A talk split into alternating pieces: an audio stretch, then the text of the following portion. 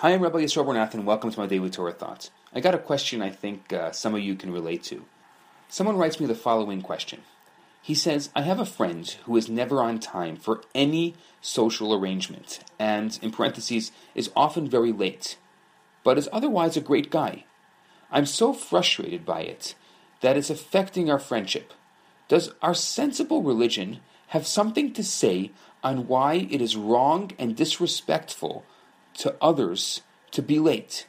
I suspect that if Judaism promotes punctuality, he might lift his game. Join me for a second and think of an answer for this very uh, complicated question. I'm curious what you come up with. For now, I'm going to give you mine. The Kabbalah teaches that people come under two personality types chesed and gevura. The chesed type is someone who's very giving and outward, someone who's uh, generous and expressive. They're easygoing, they're spontaneous, they're free flowing. The Gevura type is someone who's more inward, someone more disciplined, controlled, someone a little more contained. They're focused, they're predictable, and they're dependable. Kabbalah says that neither type is innately better than the other. There are advantages and disadvantages to both. You see, a Gevura person can organize a party. A Chesed person will be the life of the party. A Gevura person writes shopping lists. A Chesed person loses them. When they work together, a Chesed person and a Gevura person make a great team. Their opposite talents complement each other, and the other one's strengths compensate for the other's weaknesses. But when it comes to time management, these two types completely clash. A Gevura type is always on time, and a Chesed type is never on time.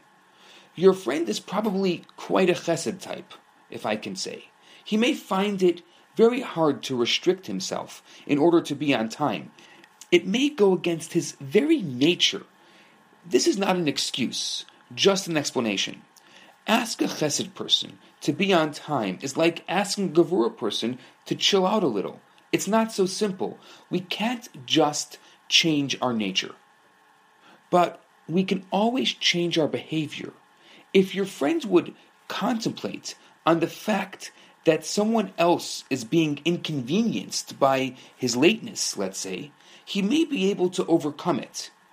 You see, we all have our natures. Some tend towards chesed, others toward gevura, but we can all transcend our nature by becoming more mindful of the needs of others rather than being stuck in our own instinctive patterns. Indeed, your friend seems to be the chesed person, and his challenge is to work on his gevura, to discipline himself, and to get there on time. But you have a challenge too. It sounds like you're a Gevura person. So, what I'll say to you today is have a bit more chesed and go easy on him. For now, keep your questions and comments coming. I'm Rabbi Yisrael Bernath. Have a fantastic day. Hi, Rabbi Bernath here. I have some great news for you. My popular four week course, Kabbalah for Everyone, is available right now for free for the next 50 people who download it. All you have to do is go to www.theloverabbi.com, scroll to the bottom of the page, and you're going to see the download button right there. In this course, I talk about the Kabbalistic secrets to relationships, to wealth, to happiness, and balance. This special offer has been dedicated in loving memory of Ellie Dorfman. I look forward to hearing from you and hope you enjoy the course. Now, on to today's episode.